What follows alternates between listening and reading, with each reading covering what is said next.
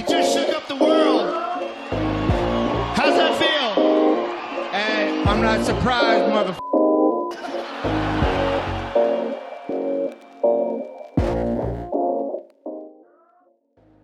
Känner du dig redo Joakim? Det gör jag, Härligt. verkligen. Hörru du, först och främst, kul att du vill göra det här.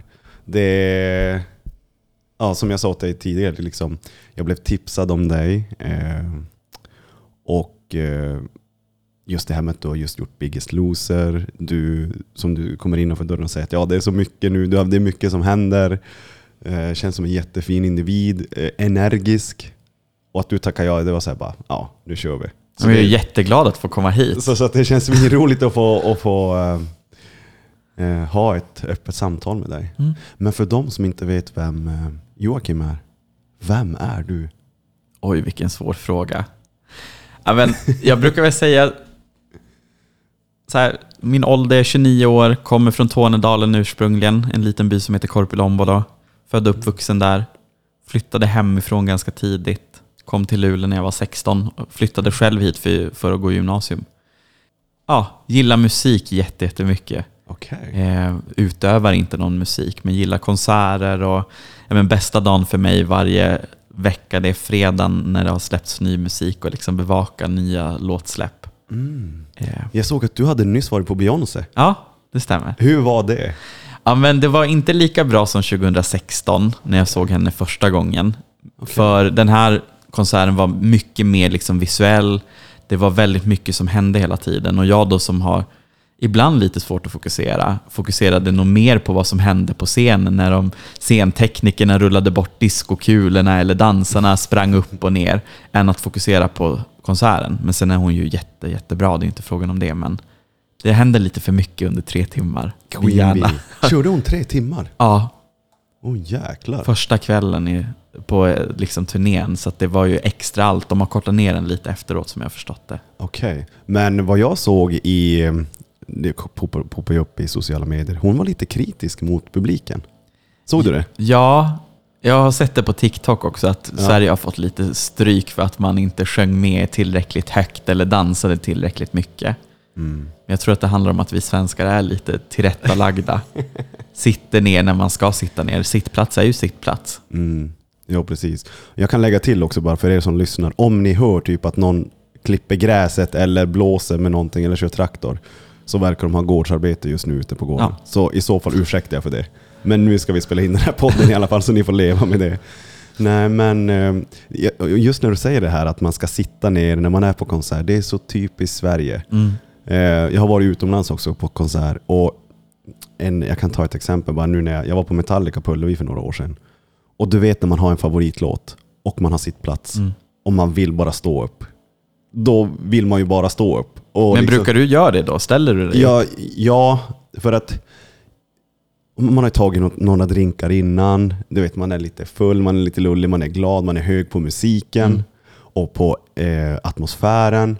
Så just den här Metallica-konserten hade jag väldigt eh, arga. Jag tror att jag gjorde mina sittgrannar ganska arga, så det kom ju flaskor haglandes i bakhuvudet på mig. Så att då förstår jag ju att, alright, det är väl bara att sitta. Jag brukar då alltid stå upp. Ja, när, det kom, när det kommer en bra låt, då ställer jag mig upp. Men jag har inte hittills fåt något klagomål. Men några kompisar som satt längre bort fick liksom tillsägelser att sitta ner. Så ja, Men, men vad är, vad ska vi säga, vad är regeln? Finns det ens en regel? När jag tycker till det inte det. Alltså för mig handlar sittplats om att jag är ganska bekväm. Jag vill ha mitt space. Jag vill inte stå och trängas med andra personer. Mm. Och det är ganska skönt att sitta ner när det kommer en lugn låt eller en låt man inte kan eller som inte kanske är lika, pop, li, lika poppig. Liksom. Mm. Så jag tycker man får göra som man vill. Ja. ja, men då så. Då kanske man bara får leva med de där Ja. flaskorna i bakhuvudet. Och jag är, så, jag är bara 1,70. Alltså har jag ståplats, jag ser inte ett smack. Nej. Så jag kan inte ha. Folk säger bara, men varför står du inte ståplats? Mm. va- Testa att vara så här kort då. så Ja. att jag, jag tar ofta sittplats. Eh, just för att, ja men den bästa sikten. Ja, det är Så väldigt att, och sen får man väl, jag tycker att man borde få leva sig med i musiken. Mm. Men ja, men Queen Bee i alla fall. Var hon i Sverige första gången när du såg henne? Eller då 2016? Ja, det var i Det var Sverige också i också. Sverige. Okej. Har du några mer stora artister som du har sett eller planerar att se? Ja, jag vet inte vad jag vill se framöver. Eh, Harry Styles skulle vara kul. Men jag skulle säga att den absolut bästa konsertupplevelsen det är Robin som jag såg 2018 var det, om jag inte missminner mig. Då vann jag, eh, tre kompisar vann eh, sådana här secret gig biljetter via Red Bull. Vi tävlade i en hel månad och sen så fick vi biljetter dit. Okej. Och det var så mäktigt för det var liksom 500 personer som hade tävlat och vunnit biljetter och verkligen gett sitt allt och fick ta med plus en. Då. Så vi var tusen personer totalt som såg henne. Och fick åka så här båt en och en halv timme till hemligt ställe och liksom kommer fram till Archipelag i Stockholm eh, som är ett konstmuseum och vet inte vad som väntar oss. Och sen hade hon släppt sitt nya album på fredagen och det här var på lördagen. Och alla kunde alla låtar Nej. redan. Alltså för att det är hardcore fans. Så det, det. var, det var en riktigt mäktig konsertupplevelse. Det kan jag tänka mig. Och så när det blir sådär slutet sällskap typ. Ja. Säkert ett jäkla tryck ändå. Mm. Tänk att alltså, Robin är, det är bland det största vi har i svensk Mm. musik. Och genom tiderna. Verkligen. Du vet, hon har turnerat med Madonna och har världshittar hela tiden känns det Mm. som. Jag vä- vä- väntar ju bara på ny musik. Jag tror att det kommer under året. Jag är riktigt hardcore-fan när det kommer till Robin. Okej. Mm. Men har du någon sån här favorit, fa- favoritartist eller musikgenre som du är ditt go-to? Men jag är ganska blandad i min musikstil, liksom, vad jag lyssnar på. så eh, skulle väl inte säga... Jag lyssnar nog på allt utom rock. Rock är det jag har lite Okej. svårt för. Eh, men fastnar ganska mycket på svensk pop. Liksom. Mycket Veronica Maggio, Oskar Lindros, den genren typ. Mm, då får jag, får jag visa dig den här. Se, känner du igen den här damen? Ja, Känner du igen Veronica. Ja. Fan vad nice. Där ser man. Jag, jag tror inte hon vet om att jag har den, men ibland så har jag lust att bara skicka en bild åt Veronica. Vad Veronica, är det lugnt om jag har den här på armen? Hon såg lite yngre ut. Ja. Är det typ eh, när hon debuterade, Dumpa mig i tiden? det kan vara... Eller Satan i gatan? Det kan vara runt den tiden, ja. För den här tatueringen är cirka... Den är nog 5-6 år gammal. Ja. Satan i gatan tycker jag ju är ett av de bästa svenska albumen någonsin. Mm. Det är bra. Och något som just Veronica som tyckte var så jäkla eh, paffigt, det var när hon, när hon slog med 17, Mm. 17 år. Det albumet, man hör liksom söder, söderkänslan i Mm. typ varenda låt. Och, ja, det var också någonting. Det, det, när kom det? Typ 2010, 8, 9 däromkring? Ja. Nej, det måste vara före 2010, för jag flyttade till Luleå 2010 och vinnaren är kom innan. Okej. Ja, Mm. ja men typ Ja. 2008-2009 säkert. Och jag minns att det var liksom det enda som spelades. Ja. Och, det, och speciellt så här, det är sommar, det är bara Veronica Mm. överallt. Oh, shit, vem är, den här, vem är den här tjejen som Hon är kommer så nu? jävla bra. hon, är, hon är grym faktiskt. Har du sett henne live? Mm. Jag har sett henne live ganska många gånger. Jag vet inte hur många gånger. Okej. Ja. Men det är en sån där artist som, som liksom keep going. Du, om hon är i Luleå så kommer du gå och kolla. Ja, absolut. Ja. Man har också någon sån där, det är så roligt att du säger just att du inte faller för rock. Jag åker nu till helgen och kollar eh, Rammstein för nionde gången. Shit. Men alla gillar ju olika. Ja. Och jag tänker att man har det här bandet, man har ett visst antal band som man faktiskt följer, alltså hardcore. Mm. Coldplay är också ett band ja. som, eh, som jag åker nu och ser för fjärde gången i sommar. Det har jag ju hört ska vara en riktigt mäktig upplevelse. Det, det är som en stor um, kärleksfest bara. Ja. Mycket liksom pyro, mycket, mycket färg har jag sett. Ja. Och positiv känsla. Ja. Ja, men de skulle jag kunna tänka mig att se också. Mm. De spelar ju fyra, fyra kvällar på Ullevi i sommar. Fyra kvällar, shit alltså. Så att uh, ifall du inte Ja. har något planerat så kanske du har. Men um, oh, vad roligt. Musik alltid, det är så här. uh, Det kan jag prata om i timmar. Ja, jag med. Bara låt oss dela musikintresset. Du sa att du också, du är från Korpilombolo, Ja. uppe i, i Uppe i norra liksom. Hur långt är det från Kiruna? Jag som är från Kiruna. Oj, Alltså, Korpis ligger ju lite mer mot gränsen mot Finland, så att Mm. det är nog Okej, det kanske inte är så 30 nära. mil någonting tror jag. Är det mot... Eh, Alltså vet du var Pajala ligger? jo, Ja, Korpis ligger ju i Pajala kommun. just det. Så det, okej. Ja, Mm. precis. Så att om, om du åker från Luleå upp till Kiruna så är det ju raka vägen liksom. Mm. Men Korpis blir ju också liksom typ lika långt som det är från Luleå upp till Okej. Kiruna. ja. Just för att det ligger mer inåt eller vad man ska säga. Hur var det att växa upp där? Ja, men det är alltså ganska blandat. Alltså så här, äh, den miljön, alltså så här, närhet till naturen och sånt är väl ganska fantastiskt. Liksom. Mm. Sen har jag ju aldrig varit en person som har varit jättemycket ute och så, men jag uppskattar det så här i efterhand. Liksom att, ja, men jag kunde ha en ganska stor frihet, jag kunde röra mig hur jag ville, kunde vara med kompisar, liksom komma och gå lite hur man ville. Eh, man ringde ju aldrig till någon, liksom. man knackade bara på, hej vill du leka? Liksom. Det där saknar man Ja, lite grann. Ja, men, och, men just det där att det fanns inte så mycket regler för vad man skulle göra eller fick göra. Utan vi var ju ute och lekte. Jag tror att det kanske är annat nu liksom med ja, men, telefoner och paddor och ja, men, allt vad barnen växer upp med nu. Men i alla fall då så var det väldigt mycket. Liksom. Man var ute och byggde snögrottor och hade det roligt. Liksom. Kan du känna att du är eh, på något sätt tacksam över att eh, vi slapp växa upp utan telefoner och sociala medier? Ja, så här i efterhand så, ja, alltså där och då, alltså så här när man jämför idag, det, det finns ju jättemycket fördelar tycker jag, liksom med sociala medier och liksom, ja men, telefoner och så. Men att, att veta vad som fanns innan, jag tycker att det är tråkigt att, att folk, eller barn som växer upp nu inte får ta del av det på samma sätt. Mm. För det är en ganska stor skillnad. Till exempel bara att men nu ska jag vara med en kompis. Då sprang man bara över Ja, och bara öppnade dörren. Hallå, är det någon hemma? alltså, nu är man ju typ ett creep om man gör det. ja. Eller? Jag vet jo, inte. Alltså, det är ju lite mer så här eh, inskränkning på bara, Hallå, det här är vårat hem. Man ska boka in liksom, måste möten vi eller boka. ringa före. Liksom. Man kan inte bara kliva på. Ja. Och, och sen när du är 16 då flyttade du för att gå gymnasium här i Mm. Luleå. Vad gick du då? Jag gick media i gymnasiet. Jag skulle bli fotograf var tanken. Okej. Ja. Och då var Luleå som ett självklart val då? Eller var det för att det var närmast? Eller? Nej, men för mig så var det ganska mycket att jag ville bort från Korpilombolo. Alltså jag kände att jag har inte en plats där. Eh, jag stack ut ganska mycket eh, på alla möjliga sätt och liksom hade inte så mycket kompisar. Eh, det var ganska tungt liksom. Alltså som barn så var det ganska enkelt att växa upp där. Liksom.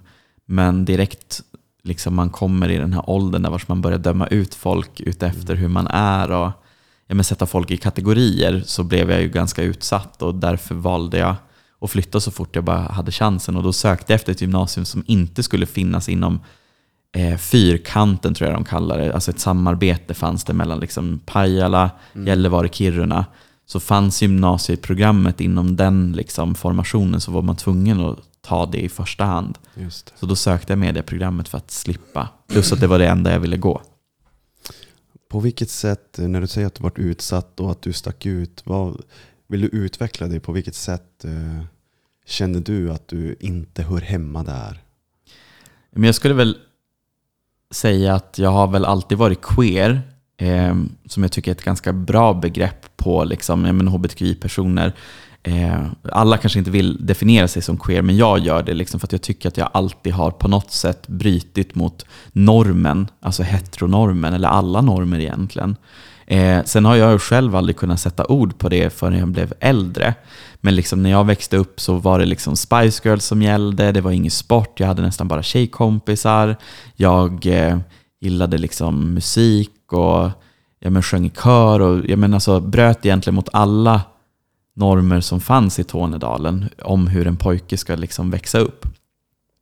Och då får man betala ett ganska högt pris. Eh, särskilt på en sån liten ort. Liksom. Det, vi var hundra elever på skolan från liksom dagis upp till nian. Så att det är en ganska liten skola. Och att då vara en person som sticker ut, det, det blir ganska tydligt då.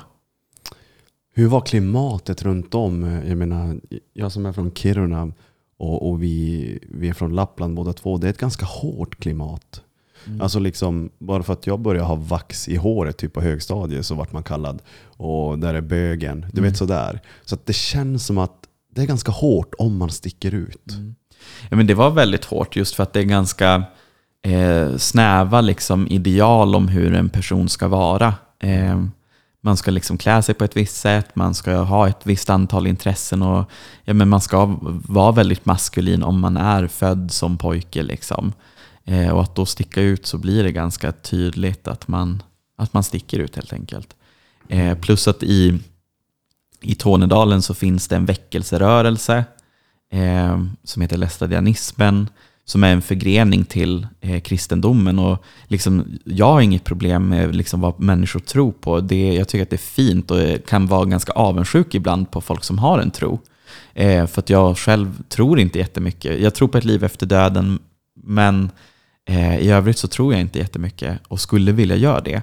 Men jag tycker att det blir problematiskt när, när oavsett vilken religion det är, att man säger att det livet som du väljer att leva, det är synd. Eh, liksom, och din sexuella läggning är en synd.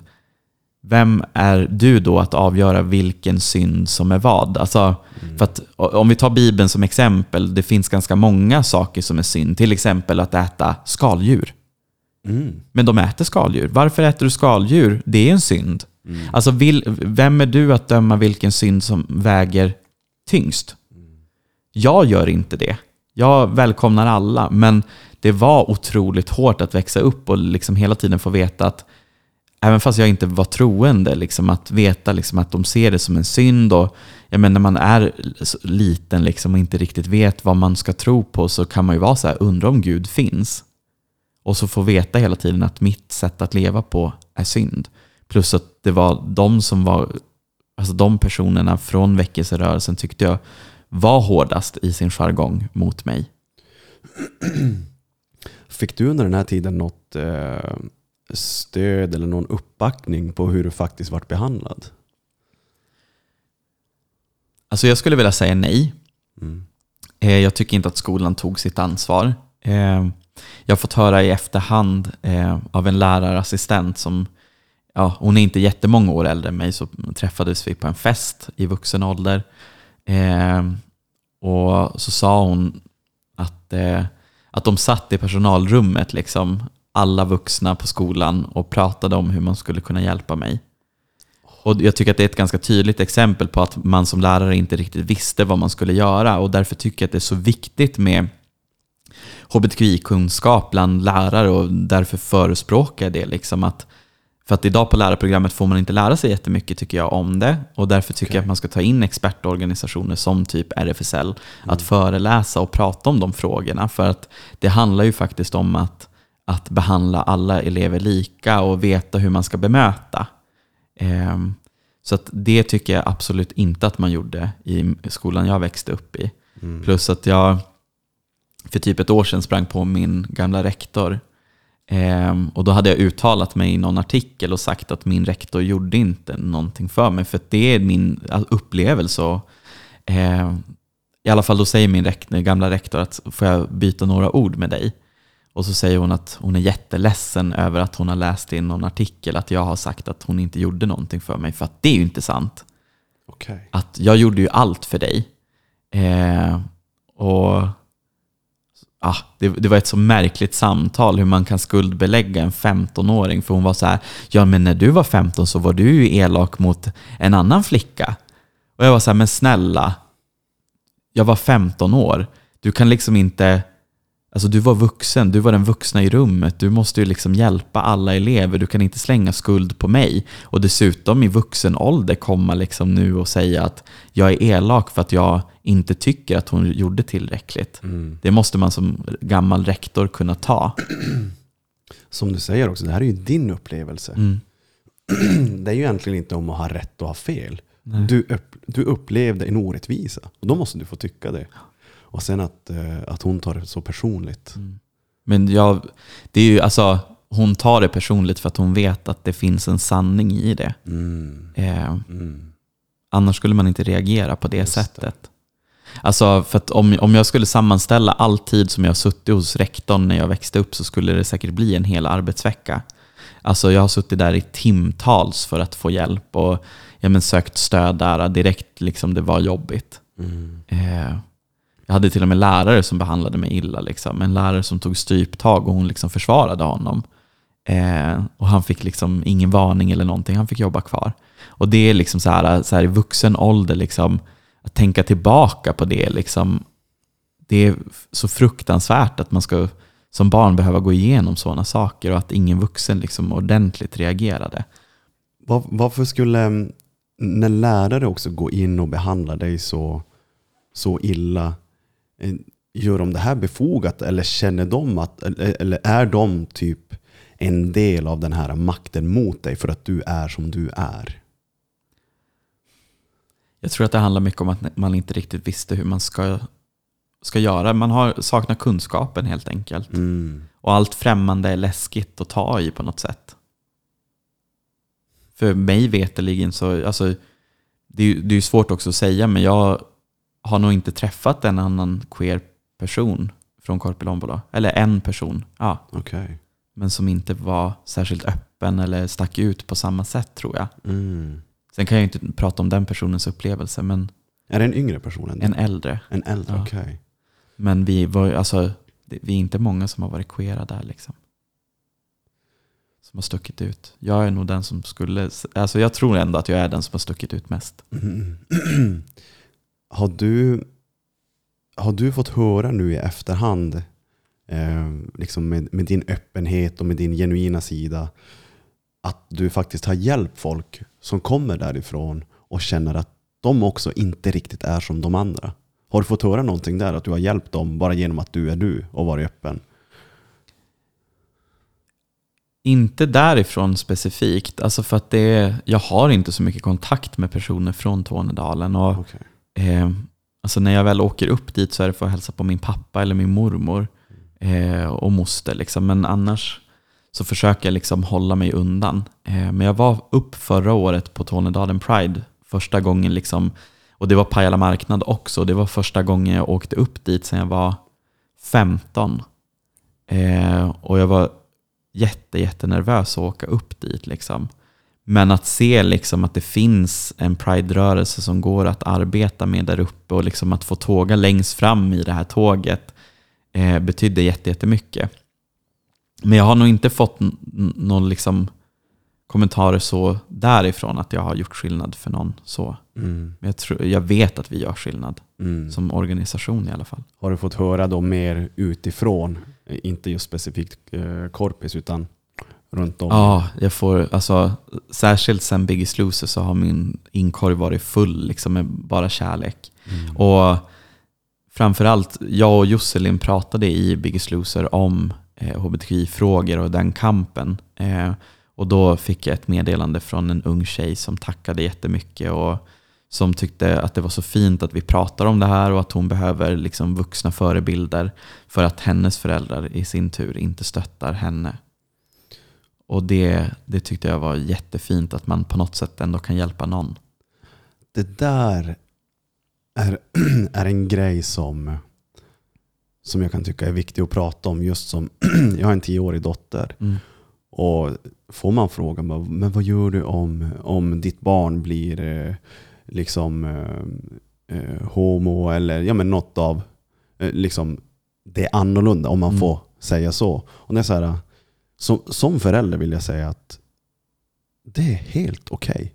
Jag ska ju finnas där som en stöttning, en support. Det värsta jag kan göra är ju att stöta bort mitt barn Mm. för att den är som den vill vara. Och ja, som sagt, jag tycker att det är så här. Kan vi våga prata om det? För det är ganska viktigt, för det är våra barn som är vår framtid. Mm. Och då är det ju upp till oss som föräldrar att vara den stöttningen. Oavsett vilket val barnet väljer att göra. Mm. Men ehm, Nej, men jag förstår faktiskt inte hur man liksom så här, kan låta rädsla och okunskap liksom förstöra sin familj. Liksom att man hellre väljer att vända ryggen mot sin med familjemedlem än att liksom så här, äh, embracea liksom de facto att den här personen har valt att leva sitt liv på ett visst sätt. Mm. Jag, jag tycker att det är jättemärkligt. Ja, men är det här... Det känns som att just det här med HBTQ och alla de här rörelserna, det har ju kommit... Det känns som att det har blomstrat fort de senaste åren. Eh, Du får rätta mig om jag har fel, men det kanske inte har funnits så länge, just de här rörelserna. Eller har det det? Ja, men Pride-rörelsen är ju ganska gammal. Liksom. Den har ju Okej. funnits sedan liksom, ja, men 50-talet liksom, tror jag Okej. det liksom började blomstra upp. Och liksom 70-talet var ju verkligen stort liksom, när det kommer till hbtqi-rättigheter. Sen, eh, alltså jag är inte jätteduktig på historia och årtal och sådär, men sen någonstans runt 80-talet när aids-pandemin liksom kom, eller epidemin eller vad det var, eh, då backar man ganska mycket i de här frågorna igen, i och med att det blev liksom, ja men, bögarnas fel och liksom, Okej. eh, så att det har ju tagit tid sen att, att bygga upp det, men man hade kommit ganska långt Mm. eh, innan liksom den ja, men, epidemin. Eh, och sen nu då igen så skulle jag väl säga med den digitala världen och YouTube och, och så, så tycker jag på något sätt att det har fått en skjuts igen liksom kring framförallt transfrågorna. Eh, jag tycker att många pratar om det på det sättet att ja, våra, liksom att, att de här frågorna gör att, ja men typ att det smittar av sig. Men det är inte det det handlar om, utan vi, alltså genom att prata om det så hjälper man ju fler att våga sätta ord och kanske våga upptäcka saker tidigare. Hade jag kunnat sätta ord på vem jag var redan som sexåring och fått veta och sett filmer och ja, men fått veta i skolan och prata om de här sakerna, då kanske jag hade kommit ut, ut redan då. För jag har ju alltid vetat att jag är bög. Alltså jag har alltid vetat det. Men jag har inte kunnat sätta ord på det och inte vågat. Hade jag då fått det hemifrån tidigare så hade jag nog gjort det. Och jag tror att det är det som håller på att hända. Att vi förskjuter liksom... Eh, jag menar, istället för att folk ska komma ut liksom i vuxen ålder så kommer folk ut tidigare för att man vågar. För att det finns en helt annan typ av öppenhet. Mm. Men sen också om man tittar liksom på världsläget så backar vi ju ganska mycket i våra rättigheter. Polen och Ungern och ja, men, länder som ändå ligger ganska nära Sverige backar liksom när det kommer till hbtqi-rättigheter. Och jag är rädd att Sverige är på väg åt samma håll. Liksom. Eh, för att vi har, Känns det som det? Ja, men framförallt för att vi har en regering som tar hjälp av SD. Eh, utan att pra- alltså, jag tycker det är skittråkigt att prata om politik, men eh, jag tycker ändå att det är viktigt att belysa det, liksom, att SD är emot våra frågor. Eh, det är därför man liksom pratar om drag queens på ett nedvärderande sätt och man pratar om prideflaggor som en, som en farlig symbol liksom, som inte borde få visas i kommuner. Liksom. Man går ganska hårt åt hbtqi-rörelsen. Och det är för att man inte tycker att våra frågor är viktiga och för att man tycker att, att vi ska tystas. Eh, och det, det tycker jag är läskigt för att de sitter tillsammans med, alltså de sitter inte i regering, men de sitter som ett samarbetsparti. Eh, och jag är rädd att de ska ta våra rättigheter. Okej. Som du säger också, det här med att man inte gillar att prata politik. Jag lyfter aldrig egentligen politik i, i speciellt i podden. Just för Nej. att det, det kan vara väldigt känsligt. Mm. Och, och liksom, jag vill inte sitta och döma dig på grund av din politiska läggning. Så jag tycker inte att eh, oavsett vad du tycker och känner så ser jag Joakim som en Mm. människa. Så att det är därför jag håller borta politik. Men, men eh, det är fint att du vill i alla fall. Att du, att du vågar säga som, som du tycker och, och, och liksom din, dina upplevelser. Och, och jag är ju för att oavsett vem du är så ska du få vara vem du vill. Mm. Det, det liksom... Ja, men, och det tycker jag också, liksom så här, alltså, som ordförande liksom för RFSL och en rörelse som är politiskt oberoende. Liksom, vi, vi samarbetar med alla partier oavsett liksom, vilken färg det är. Men SD har vi valt liksom, att, att vända ryggen för att de vänder oss ryggen. och liksom ehm, ja, men Det enda kravet man egentligen har är ju allas lika värde. Och SD ser inte det på det sättet. Mm. Så därför riktar jag kritik alltid mot dem. Okej. Ja. Mm. Sen, sen bryr jag mig inte om politik i övrigt. Så. jag har vänner av alla Ja, liksom, politiska slag. jag tror att om man bryter ner och går liksom in på djupet så tror jag vi alla har vänner från alla riktningar. Absolut. Jag tror det. Mm. Och vi är bara människor. Mm. Men när du sen fick komma till Luleå, ändrades då eh, liksom hur du eh, blev mottagen hos eh, nya vänner och liksom hos omgivningen med skola och ny stad? Blev det bättre för dig när du... 100 procent. Mm. Eh, att flytta hemifrån och liksom börja gymnasiet är det bästa liksom som kunde hända. Eh, att dels komma in, liksom, medieprogrammet är ganska kreativt, jag gillar att vara kreativ och liksom komma in där bland liksom de här kreativa själarna eh, som alla på något sätt, ja men, jag vet inte, stack ut. Mm. Jag blev en i mängden helt plötsligt. Samtidigt som jag liksom stack ut på det sättet att jag var den enda som hade flyttat hemifrån, bodde i egen lägenhet, kunde liksom fästa järnet i min, det. min Det var- lägenhet. Det var just det, det var hos dig festerna hölls. Ja. Ehm, så jag menar, helt plötsligt fick jag kompisar som Mm. eh, jag har kvar än idag. Liksom. Ehm, och sen just det, för mig blev det ju väldigt viktigt i och med att jag, jag menar, alla mina andra kompisar som är härifrån känner ju alla sen långt tillbaka. Liksom. Även från andra skolor så lärde man känna varandra via idrotten och det. Jag hade ju inte samma nätverk när jag kom, så att för mig blev det otroligt viktigt att snabbt liksom så här, lära känna alla, försöka liksom, så att jag skulle väl säga att jag gick in på något sätt i någon slags karaktär när jag flyttade hit också för att bli, försöka bli populär och lära känna så många som möjligt. För att jag ville inte vara där vars jag var när jag bodde i Korpis. Mm. Eh, sen efter gymnasiet liksom så kunde jag släppa det liksom och bli mig själv helt fullt ut. Och det var ju då också jag vågade komma ut. Mm, Okej. Mm. Eh, när man säger just komma ut, vad betyder det för, dem, för alla lyssnare som, som sitter här och kanske har någon fråga? Jag tänker att det betyder olika för alla, men alltså det, det vanligaste är ju så att, att komma ut, i, alltså våga säga att jag är homosexuell eller bisexuell eller vad man nu är, Okej. eh, till sin familj och sina vänner. Mm. Eh, I mitt fall skulle jag säga att ja, jag berättade för mina vänner och min familj och kom ut för dem, men för mig så handlade det mycket om att våga komma ut för mig själv. Det är ju det absolut svåraste, för jag har ju alltid vetat, men jag har ju alltid dolt det eller vad heter det, liksom flyttat de tankarna. För att det enda jag tror alla människor egentligen vill på något sätt, det är ju att passa in i den formen som är normen. Alltså, det är ju ganska lätt att vara en icke-normbrytare. För att du, det, det uppstår nästan aldrig några, några problem. Mm. Men direkt du bryter mot normen så blir, uppstår det problem och det blir ifrågasättningar och så. Så att för mig så var det ju liksom så här, våga sätta ord på, ja, jag är bög. Okej. Det var det absolut jobbigaste. Mm. Så under, kan du säga, när du är i den här rollen under gymnasiet, eh, om du jämför med sen när du liksom kunde helt fritt vara dig själv. Var det inte jobbigt på något sätt att gå i den här rollen? Även fast du kom till en, till en ny stad med fina vänner eh, och liksom känner att du har en uppbackning på ett annat sätt.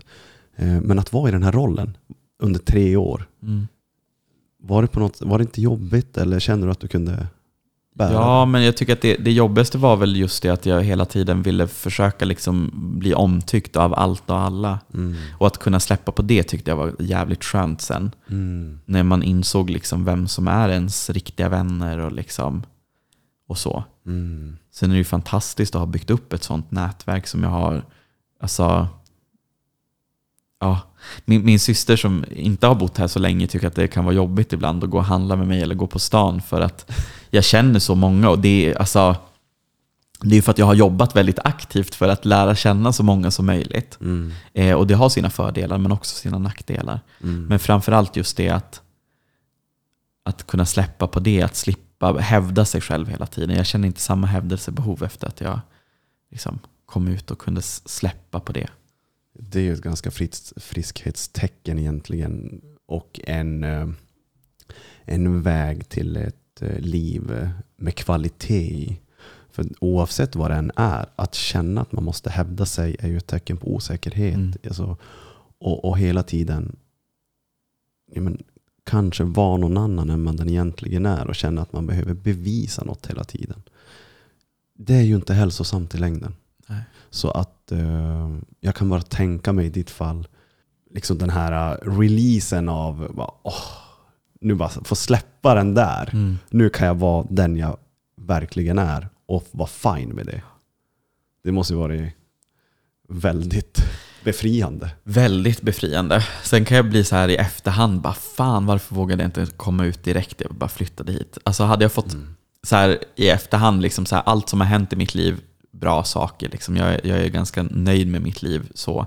Men om jag fick ändra en sak så hade jag kommit ut tidigare. Okej. Jag hade velat uppleva gymnasiet som queer liksom, och att jag hade vågat komma ut. Okej. Tror du att det hade blivit annorlunda? På ett, eh, på vilket sätt i så fall? För dig själv kanske? Ja, framförallt för mig själv och att liksom... Ja, att bara, Bara vara fri. slippa... ja men... Kanske fått ha någon fin romans liksom i tonåren som var på riktigt, liksom inte någon roll som jag spelade. Eh, En fin romans och roll du spelade. Du hade ingen sån där fin romans då i så fall? Men alltså, jag har ju varit ihop med tjejer och liksom eh, haft ihop det med tjejer så eh, under liksom både min uppväxt och i, i ton, alltså gymnasiet och så. Men alltså där och då så kändes det ju fint, men så här i efteråt, alltså i efterhand så vet jag ju att det, det var inte på riktigt. Okej. Ja. Alltså det var ju någonstans någonting som var forcerat för att passa in i normen. Ah. Ja, jag Och det är väl det jag känner att det hade varit skönt att slippa gå igenom de sakerna. Och istället bara fått, fått vara ihop med en pojke, en kille liksom. Mm. Alltså, Är du kompis med de, eh, eh, med de tjejerna idag? några utav dem Mm. är jättegoda vänner. Jag kan tänka mig att liksom, de som har varit med på din resa och liksom har varit med om allting du har fått gå igenom. Det känns som att det kan bildas väldigt, väldigt starka band. Absolut. Om jag bara får gissa. Men sen har jag ju alltid haft lätt att umgås med tjejer. Liksom. Jag har ju nästan bara tjejkompisar. Så att, nej, eh, många, några utav dem har jag jättebra kontakt med. Jag har också mycket tjejkompisar och jag vet inte vad det är, men det är som att det är ganska roligt att hänga med tjejer. Jag bara tycker det. Tycker det är ganska skönt. Ja, för det, det känns, jag vet inte varför det är så egentligen, men du vet så här, typ att sitta på helgen, dricka lite vin, spela lite spel. Mm. Det kan vara massa tjejer här och det är svinkul. Ja, men jag tycker att killar, det är så mycket testo. Jag har jättesvårt för testo liksom, när man ska börja hävda sig på något sätt. Ja. jo, vi är ju annorlunda, killar och tjejer. Vi är ju det. Mm. Men ja, bara sånt där inte... Om man får generalisera. Så, ja. nej, jag har jättemånga fina killkompisar också. Som, men Ja, ja, av, av, ja precis. Intressant tanke. När vi sitter och pratar, du kanske ser att jag sitter och tänker. När jag, så här, sitter börjar man tänka själv så här, bara, ja intressant. Men efter, eh, när gymnasiet är slut och du kommer ut, hur fortgår liksom ditt mående? Du, har, du, har fått, du kommer från en, en ganska tuff tid i korpis och har en roll i gymnasiet, kommer ut efter gymnasiet jag kan tänka mig att det är mycket känslor som är inombords och liksom som kanske behöver bearbetas. Ditt mående, du är nu fri, det är skönt. Men liksom hur, hur fort går ditt liv och ditt mående när du väl kommer ut och efter gymnasiet? Känner du att du har koll på uh, allt det här som har hänt och, och det Men- som är nu? Ja, men alltså jag har väl mått bra egentligen ända sedan jag flyttade hemifrån. Alltså Mm. mitt mående har varit ganska bra, men däremot, för jag har aldrig riktigt, alltså så här, jag ser inte mig själv som ett offer, men jag har blivit utsatt liksom. Mm. Eh, och på något sätt så är det ju en del av vem jag är. Men jag vet också så, så här, jag har det är ingenting jag har gått runt och tänkt på, men liksom jag, jag kan prata om det för att jag tycker att det är viktigt och jag kan bli ledsen för de saker jag har varit med om. Liksom. Men däremot så har jag liksom så här, ibland på fyllan kanske spårat någon gång för att det har blivit ja, men kortslutning. Liksom. Mm. Eh, Eller att jag i mina vänskapsrelationer ibland kan reagera och har reagerat väldigt märkligt på olika saker. Och jag har ju så i efterhand förstått att det är en del utav vad jag har varit med om. Liksom, jag har gått det är ganska mycket terapi genom åren. Där har jag liksom fått, fått liksom reda på det, liksom, att, att det är därför jag kan reagera märkligt på olika saker. Mm. Vill du ge något exempel på vad det kan vara? Ja men någon gång liksom så här. Men typ en av mina bästa kompisar, Amanda, liksom, eh, lärde känna en ny person. Liksom, och då kunde jag liksom säga elaka saker och bli en jävligt elak person för att jag kände mig bortstött. Eh, trots att det egentligen, alltså en normal person blir ju bara glad liksom. Eller normal person, men någon som inte bär på ett bagage blir ju glad av att ens kompis hittar nya. Och det blir jag verkligen idag och ser inte alls på det på samma sätt längre. Men där och då så kunde jag bli väldigt svartsjuk liksom. Okej. Mm. Och det då liksom med att gå i terapi och få prata om de här händelserna så har du fått en, en klarhet på varför det är så. Mm. Absolut, och att, att förstå varför man reagerar på vissa saker. Jag tänker att det är som med, ja men, varför gör vi brandövningar? Jo, det är för att förstå hur vi reagerar i en krissituation. Och likadant är det lite grann när man går i terapi. Att, liksom, att sätta ord på vad det är som händer i mig när jag reagerar på ett visst sätt. Och lära mig att handskas med det framöver, liksom, om det händer igen. Hur länge tog det? För, vad är det som fick dig att gå i terapi? Liksom, vad var den där, aj fan nu behöver jag prata med någon professionell?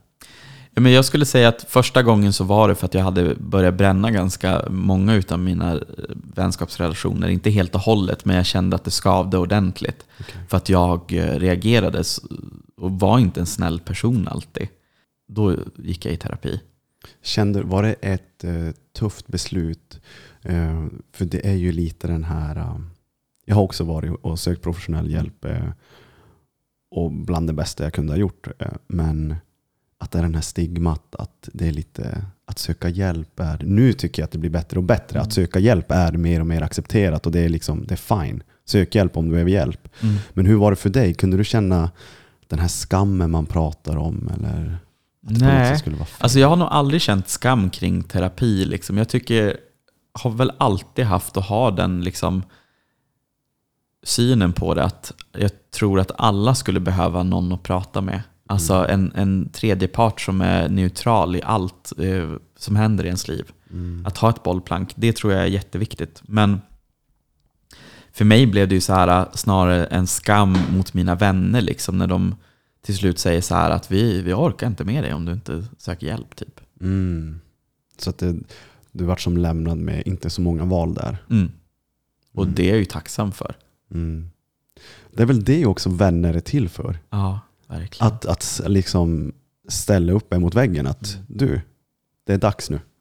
Ja, och det är väl det jag kan önska så här, alla människor, att om man någon gång hamnar i en position där vars man är alltså på en intervention exempelvis, om ens kompisar går ihop och liksom så här, vi är oroliga för dig eller vi tycker att det här borde hända. Ta inte det som någonting negativt. Det handlar ju bara om kärlek. Och det är jobbigt liksom att få höra de orden och det är klart att man blir ledsen.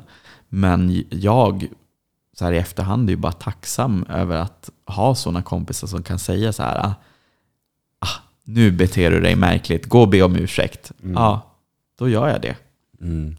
Släppa lite grann den där stoltheten. Ja, Det, det är viktigt för att utvecklas också som individ. verkligen.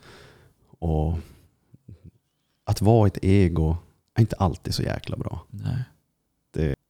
Efter gymnasiet, du liksom tar igenom allt det här och vad jag får höra och får känslan av så blir det ju, det känns som att det blir bättre och bättre och bättre för dig ju, ju längre livet fortgår. Mm. Eh, hur ser livet ut här ute då? Liksom, eh, vad jobbar du med? Vad får du för dig att jaga för drömmar? Liksom, vad, vad tar du dig an i livet? Ja, men för mig så var ju Luleå bara en mellanlandning. Jag hade ju inte tänkt att bli kvar här överhuvudtaget. Jag skulle vidare till Stockholm för att jag tänkte att man kan inte leva som hbtqi-person i Norrbotten. Eh, men sen då under gymnasiet, i och med att jag flyttade hemifrån och min familj inte hade det jättebra ekonomiskt så var jag tvungen att jobba. Sökte jobb på Coop och blev fast där. Eh, tyckte att det var askul. Jag älskar liksom servicebranschen. Eh, givetvis finns det dåliga dagar där också. Kunden har inte alltid rätt. Eh, men jag trivdes jätte, jättebra. Eh, halkade in på den fackliga banan. Eh, blev fackligt aktiv. Eh, tyckte att det var bland det roligaste man kunde göra. Så till slut började jag jobba fackligt. Okej. Och jobbade faktiskt fackligt fram till för precis typ ett år sedan när jag slutade. Eh, men facket blev verkligen så här för mig. Ja, men, att kunna hjälpa folk som blir illa behandlade på arbetsplatsen. Eh, jag tycker att arbetsrättsfrågor är jätteintressanta och tycker att den fackliga rörelsen är väldigt fin. Liksom att det, det handlar om solidaritet på något sätt som jag tycker är ett väldigt fint ord.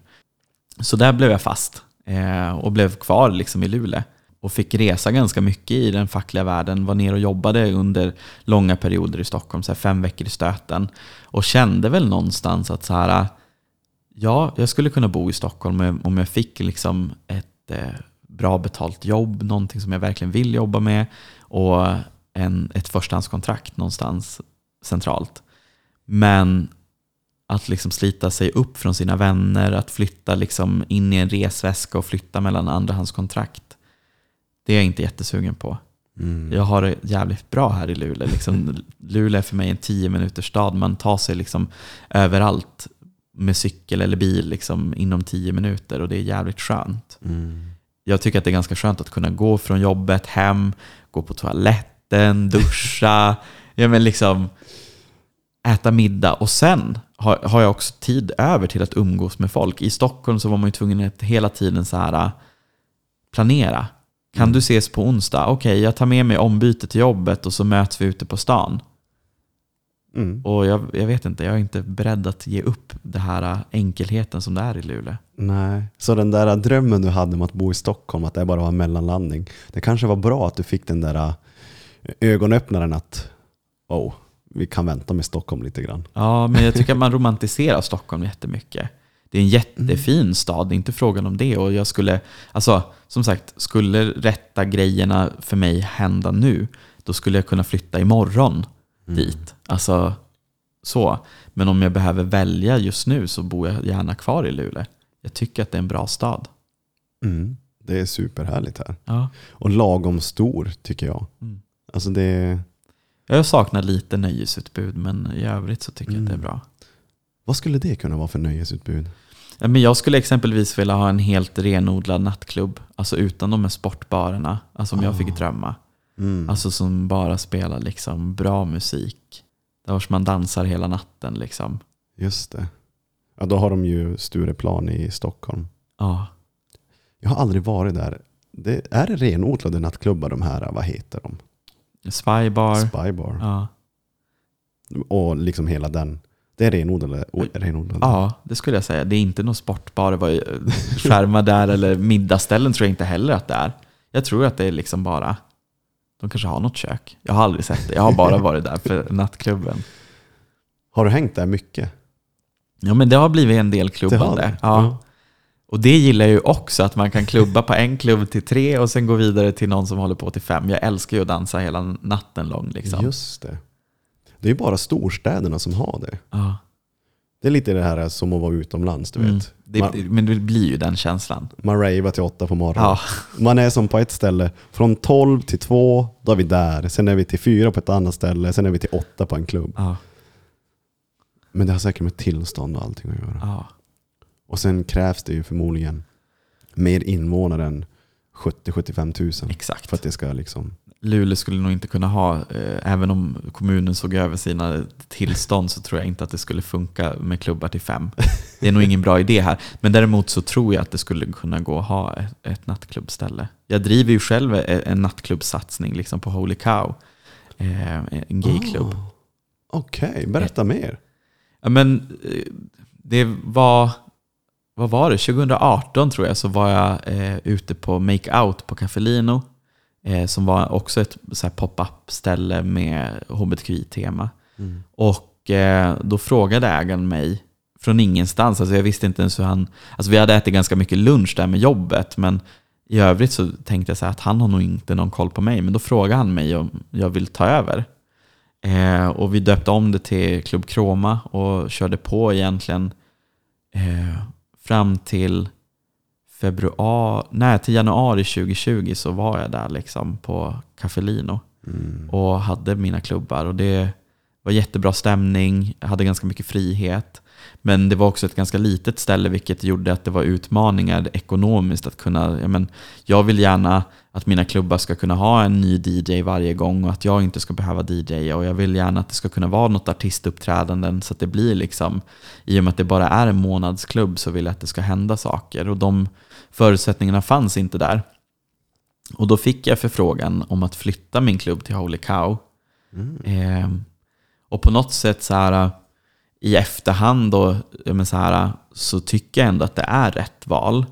Även fast det är problematiskt att liksom en hbtqi-klubb flyttar in på en klubb som är blandad. Eller vad man ska säga, det är en sportbar och det är en bar och sen är det en nattklubb i mitten. Så blir det kanske inte samma trygga rum som det var på Caffelino där vars man liksom är på en mindre gata, det är inte lika mycket folk, man kan vara väldigt queer där. Medan på Holy Cow så blir det inte samma atmosfär. Men samtidigt så tycker jag någonstans att då fick hbtqi-personerna helt plötsligt flytta in i finrummet. För jag tycker att Holy Cow är det fina, den finaste nattklubben vi har i Luleå. Och jag tycker att det överväger i sin tur hela flytten. Eh, Men då körde vi igång liksom med premiären i januari 2020 och sen så körde vi en schlagerklubb eh, i februari 2020 och sen kom pandemin. Och det var ju liksom så här, jaha, fan. Sen efter det så har det inte blivit en månadsklubb igen, utan då kör vi istället så här vid behov. Så Ah, lite okej. under Pride och men under Melodifestivalen och nu blir det nästa gång under Pride igen. Så att Just det. Tycker du att det var rättvist att Loreen vann? absolut. Hon förtjänar det. Sverige har, ska man säga att man är förvånad, men vi gör bra musik. Men jag tror att det är musikskolans förtjänst. Alltså att vi har en kommunal musikskola i Sverige. Mm. Inte många länder som har det på det sättet. Och jag tror att det är den stora förtjänsten till att vi har en sån bra popexport. Mm. Så litet land, Ja, men ändå så framgångsrika inom musik. mm. Det är helt sjukt faktiskt. Det är ganska häftigt när man tänker på det. Sen då liksom det senaste och eh, det färskaste i alla fall som kanske finns på tapeten som folk har sett dig nu i är ju Biggest Loser. Mm. Vad fick dig att söka dit? Ja, nej men det var 2019 egentligen. Alltså, jag har ju alltid varit större, alltid liksom fått höra att jag är tjock, alltså eh, hela min uppväxt. Eh, och liksom blivit ja, men illa behandlad för att jag har varit större. Liksom. Men och sen i och med att jag inte i korpis blev jättebra behandlad så ville jag inte vara med på idrotten. Dels på grund av min psoriasis som jag har, att jag stack ut liksom. Eh, så valde jag att liksom sjukanmäla mig typ alltid på idrotten. Så jag var aldrig med. fanns inte så mycket lagsporter heller. Så det blev liksom, det naturliga var att jag inte rörde på mig. Eh, och sen då, men det blir ganska mycket sorg liksom när man känner att man inte passar in och att man någonstans behöver flytta från sitt hem för att man inte känner sig att man passar in där. Eh, och sen att flytta hemifrån ganska tidigt gjorde att man åt ganska, eller jag åt ganska onyttig mat liksom och gick upp ganska mycket i vikt. Och sen så 2019 så dog min mamma eh, och jag slutade röra på mig helt och hållet. Jag hade börjat lite grann under 2018 att röra på mig en del men tappade allting när hon gick bort. Och ja, typ en månad efter att hon hade gått bort så dök annonsen upp på Facebook om Biggest Loser och jag och en av mina bästa kompisar pratade om att ska vi testa söka tillsammans. Eh, det var inte en sån säsong man skulle spela in men vi tänkte ändå att vi liksom söker in. Så jag gjorde det, eh, hade inte så mycket tanke bakom det och fick ingen återkoppling överhuvudtaget. Min kompis gick vidare till slutcasting men gick inte vidare sen. Och sen så går tiden och förra året i maj tror jag att det var. Alltså, ja. I alla fall, eh, då får jag ett mail där vars det står är du fortfarande intresserad? Hör av dig så kan vi ha ett telefonmöte. Då hade jag inte rört mig sedan 2019. Alltså jag hade inte tränat någonting. Eh, jag var tyngre än jag någonsin har varit liksom. Och för mig handlar alltså övervikt behöver inte vara någonting negativt. Att vara en tjock person behöver inte vara någonting negativt. Man kan vara glad och tjock och hälsosam tjock. Alltså, men jag var inte hälsosam och jag mådde inte bra i min kropp. Jag, orkade, jag hade precis börjat på ett nytt jobb, orkade inte gå upp i trapporna där. Eh, liksom, fick säga till mina kunder liksom, ni kan sitta här och så ställde jag mig i kopieringsrummet, liksom, slog på kopiatorn och stod och andades ut för att jag var så andfådd. Liksom. Mm. I alla fall hade en telefonintervju med produktionsbolaget och gick vidare till slutcasting. Åkte ner till Stockholm, träffade hela liksom, produktionen och berättade om mig liksom, och kom vidare. Eh, och under Pride förra året så ringde de mig eh, och sa att jag hade kommit med. Och det var liksom så här fullt upp med liksom att planera och fixa med Pride liksom och smälta att man ska vara med i tv. Liksom. Det var en märklig upplevelse. Vad var, vad var känslan där då? Liksom, vad, vad hände då inom dig i tankar och känslor? Känner du dig att... Eh, liksom var, var du all in direkt när du fick beskedet? Att det här ska du verkligen göra? Ja, absolut. Ja. Jag, jag hade bestämt mig redan att säger de att jag har gått vidare så kommer jag tacka ja. Ja. Eh, så det var ju bara att göra det. Eh, det läskiga var ju bara så här, fan nu ska jag klara av mig i tv.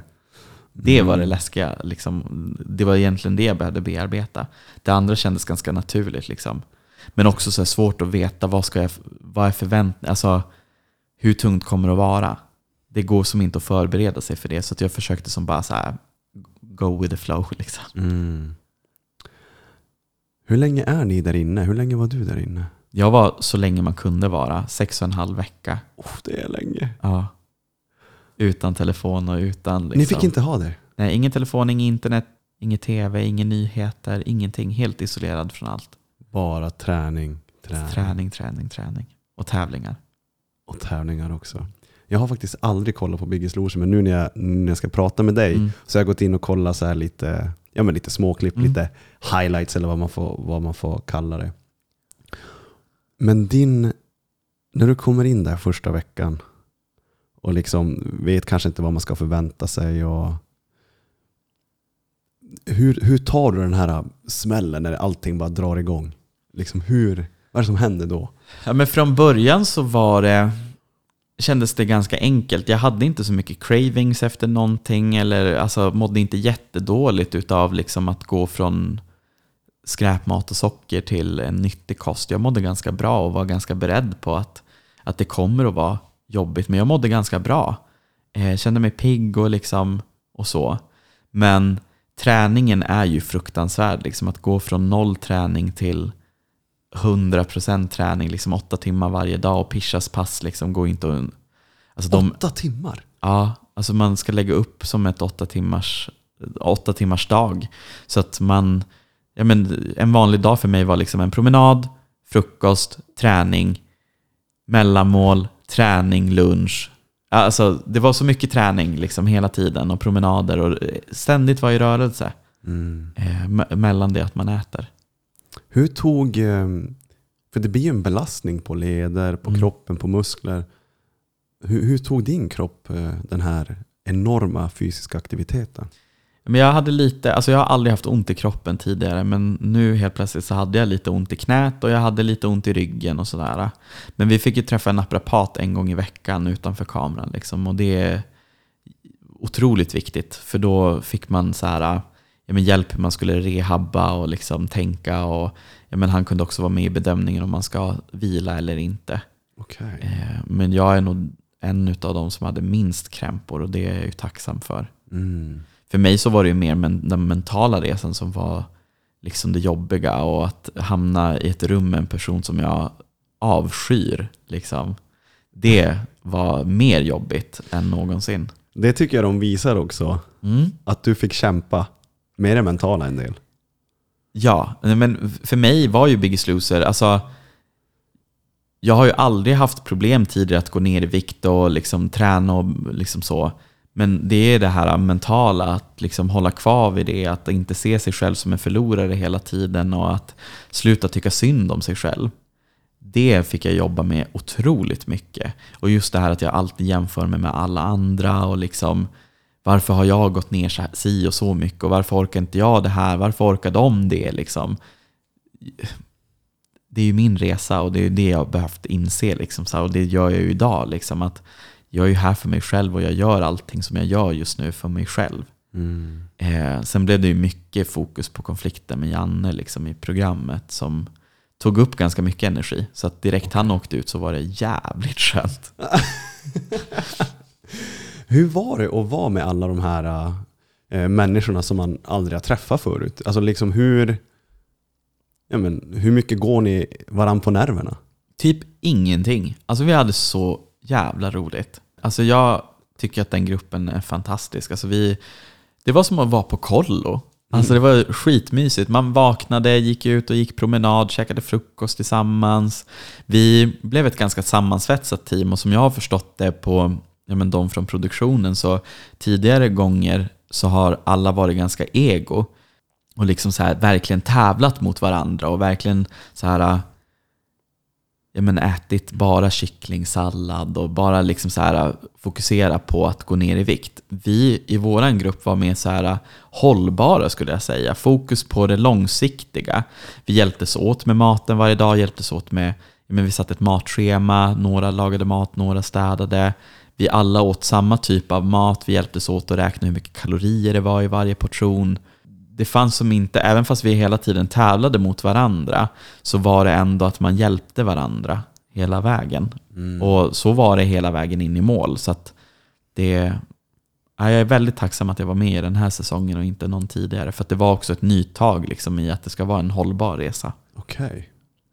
Vad jag får känslan av också så verkar ju ni nu också efter programmet vara ganska sammansvetsade. Mm. Att ni liksom pratar med varandra, ni hänger med varandra vissa Mm. Och... Men vi, vi är ett ganska sammansvetsat team. Alltså jag skulle säga så att jag, den jag har mest kontakt med är Josselin som har blivit en familjemedlem för mig. Liksom. Vi har daglig kontakt och, mm. eh, och så. Men de andra, liksom, vi hörs av, eh, peppar varandra, gillar grejer, skriver ibland med varandra.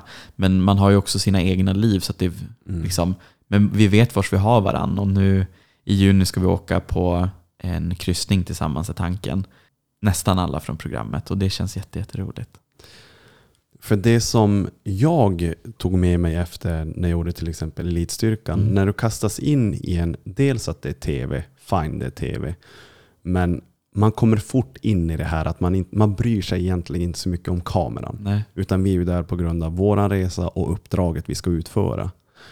Men något som händer när man kastas in i en tv-ruta med helt främmande personer och ska börja lösa uppgifter tillsammans. Det är inte så viktigt vad du jobbar med, det är inte så viktigt hur gammal du är, det är inte så viktigt vad du tror på. Lös uppgiften. Mm. Det som händer då är att det bandet blir så jäkla starkt. För du vet att skulle vi gå på fest nu, bara tjena Jocke, Pontus, mm. typ så här, vad jobbar du med?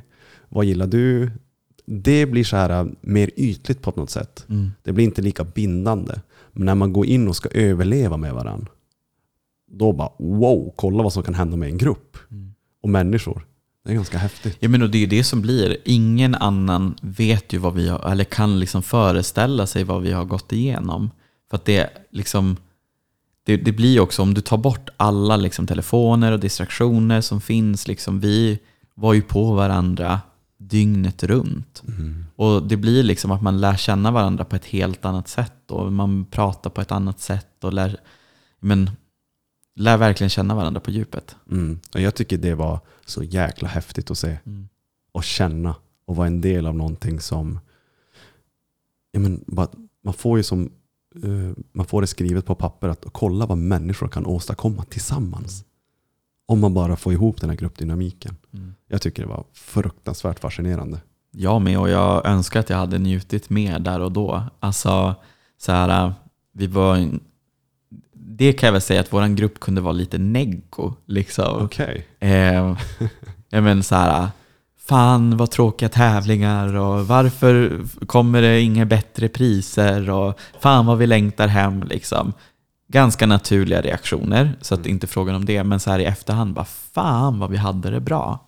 Och man kan verkligen, eller jag kan verkligen sakna liksom den stämningen som var där. För att det var otroligt fint och familjärt och vi hade roligt och skrattade och liksom gjorde konstigheter. Det syntes kanske inte så mycket på kamera men, ja, men mellan tagningarna stod vi och dansade och vi gjorde silent disco. Liksom. Alla hade egen musik och stod där i mörkret med pannlampor och dansade och vi var ute och gick när det var mörkt ute och ja, men satt och pratade. och ja, Väldigt fint. När man, hur, visst är det invägningar en gång i veckan? Ja. Eller hur funkar det så? När du, hur många kilo gick du ner första veckan? Oj, typ fyra och ett halvt tror jag. När man, när man gör en viktresa, eh, tog du den här viktminskningen, kunde du känna någon gång att fan du är faktiskt stolt över dig själv? Att eh, liksom varje vecka man väger in och man får se resultatet, att det kanske blir en motivationshöjare att fan jag kan göra det här. Våga tro på dig själv. Kände du det någon gång att liksom ah, få den där pushen att det du gör faktiskt är väldigt bra för dig själv? Ja, men många gånger under slottets eh, tid liksom, så fick jag väldigt mycket motivation just på grund av att man kände att man orkade med på träningen. Men också på invägningarna som gick bra. Och liksom där vars man, ja, men vi fick ju varje vecka sitta så här i synk och liksom, ja, men fundera liksom, hur har det gått och liksom spekulera vilken vikt vill jag minst ha gått ner. Och nådde man då till det målet så blev man ju otroligt glad. Och framförallt om man kände att man hade haft en skitvecka. Jag hade ju det ganska kämpigt, dels med olika krämpor men också att jag blev sjuk. Och då leverera liksom bra resultat, det blir ju en otroligt liksom motiv- bra motivationsfaktor. Liksom. Ehm, och att liksom få stanna kvar vecka efter vecka efter vecka. Vad är det som avgjorde att, ni, att man får stanna kvar i Biggest Loser? Det är viktnedgång. Det är helt viktnedgång, Ja, okej. eh, Och liksom, programmet har ju fått mycket kritik, men jag tycker ändå att i år så satsar man helt annorlunda. Man hade en ny dietist, man hade en ny eh, psykoterapeut som vi fick prata med en gång i veckan eh, och fick även vid behov prata ännu mer digitalt om vi behövde. Eh, och där fick vi både prata på kamera och utanför kamera, så att man hade ett väldigt fint tänk kring det. Sen Pisha hade vad jag har fått uppfattningen om en annan typ av roll den här gången, där hon både skulle vara PT men också ja, men, finnas där för oss på ett annat sätt. Och Som en Pisha- mentor lite? Ja, men alltså Pisha har betytt så jävla mycket för mig. Eh, och vi har haft typ daglig kontakt sen efter slottet och har kontakt än idag, liksom skriver lite då och då. Eh, och det är jättefint att hon verkligen genuint bryr sig om oss som har varit med där. Och att man får tillbaka om hon... Ja, det är min uppfattning i alla fall, att man får tillbaka det, det man förtjänar. Liksom. Mm, precis. Är, hur funkar reglerna i Biggest Loser? Får ni lämna in, alltså säga bara nej jag orkar inget mer och åka hem? Absolut. Okej, det- ja. Mm. så ni är inte piskade att vara där? Nej, Nej. det är, vi hade ju en person som lämnade oss efter ja, typ en vecka. Okej. Mm.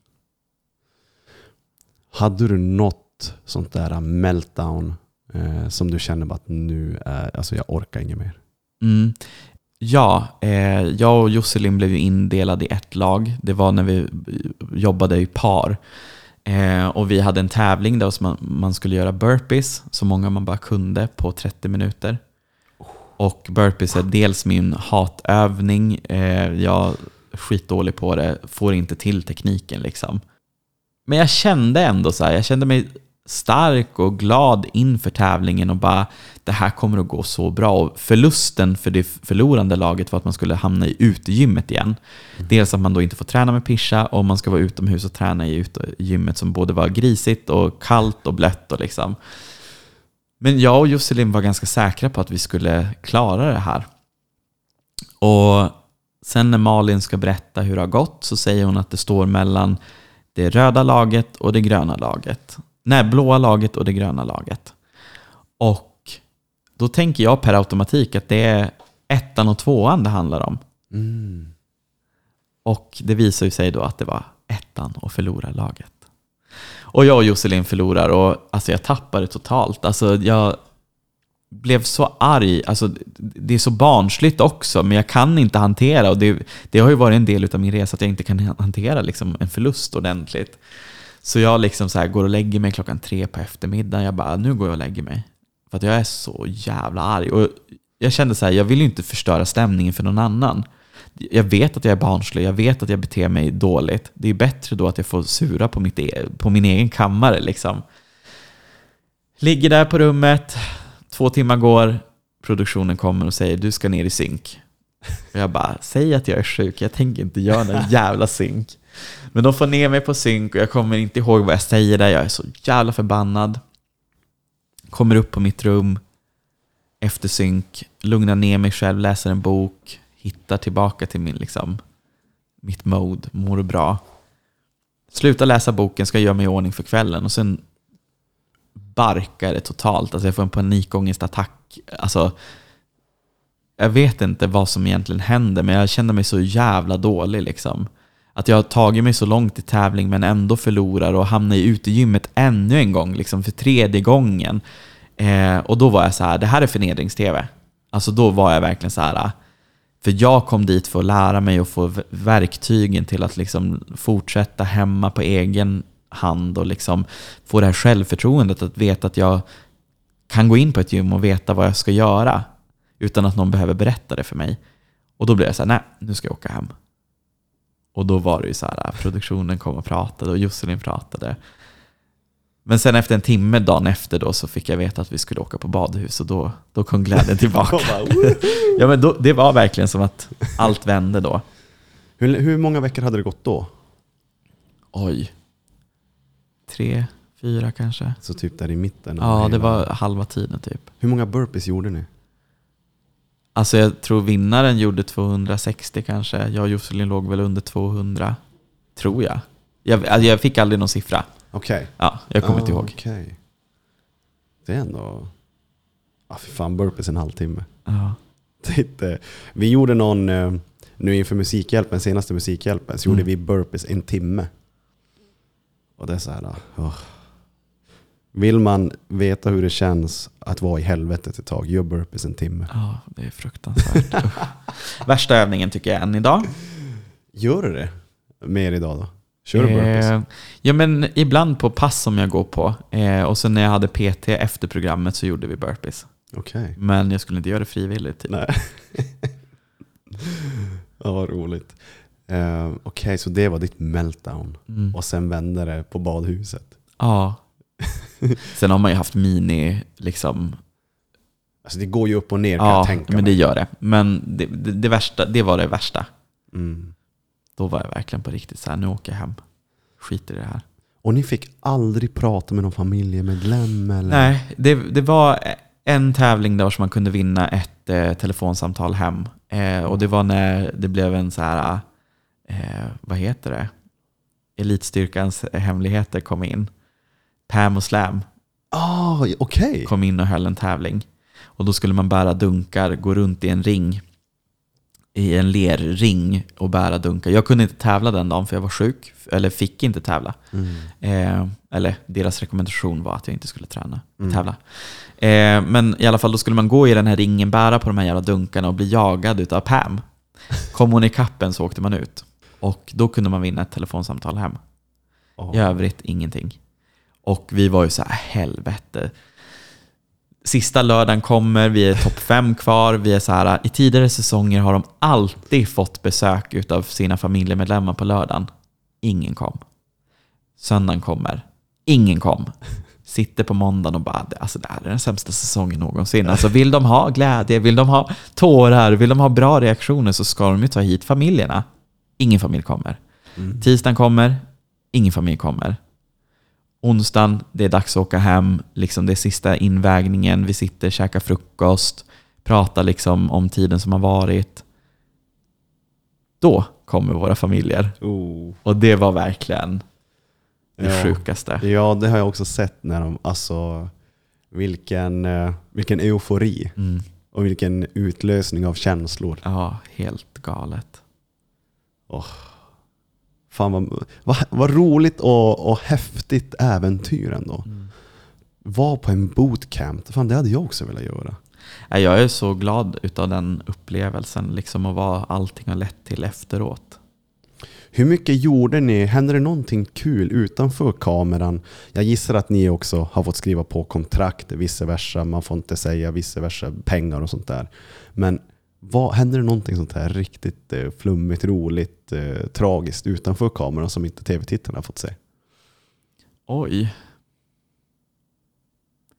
Nej, men alltså jag skulle väl säga att det, det som var det roliga liksom, eh, utanför liksom, kameran var ju att vi hade en sån fin gemenskap. Liksom på lördagar så var vi ju fria från kameran. Det var enda dagen som vi inte filmade. Jag vet inte om det är hemligt, men det skiter jag i. Alltså, det, vi, vi filmade alla dagar utom en. Och det är liksom inga konstigheter. Personalen måste ju få ledigt de också som jobbar i teamet. Ja. Men eh, då fick vi eh, liksom göra en utflykt. Två, tre utflykter kanske. Alltså så här att vi fick åka iväg. Eh, och det var inte långt ifrån slottet. Men det var jätte, alltså jättefina upplevelser i efterhand. Vi fick åka och kolla på en av Sveriges största och äldsta ekar. Jaha. Och bara det att få ett miljöombyte, att få sitta i en bil och bara åka någon annanstans, gå på en annan terräng. Det betydde så jävla mycket för oss. Eh, och likadant när vi skulle åka och tävla någonstans, typ i grusgropen. Bara det att få se andra bilar. Att någon spelade upp andra låtar än den musiken jag hade på min, tele, eller på min klocka i, i högtalarsystemet i bilen. Sådana saker betydde jätte- jättemycket. Mm. Sen hade vi en fantastisk produktion. Alltså teamen som jobbade med oss, helt fantastiska. Vilket produktionsbolag hade ni? Meter. Okej. Mm. Mm. För det är ju, för de som inte vet, ni som inte har gjort tv, det där lät kaxigt. Förlåt. Eh, men för de som inte har gjort tv så är det ju inte till exempel eh, kanal 5 eller TV4 eller TV3 som egentligen tar ut oss. Utan det är ju faktiskt, man har ju produktionsbolag. Vi hade Jarowski. Mm. Utan det är ju bara som tv-kanalen som sänder det produktionsbolagen kokar ihop. Ja. Sen har ju kanalen inflytande över programmen. Ja, så, men- såklart. Ja. ja. Men så funkar det i alla fall. Mm. Så att om ni funderar på där ute och söka till tv, då är det via produktionsbolag.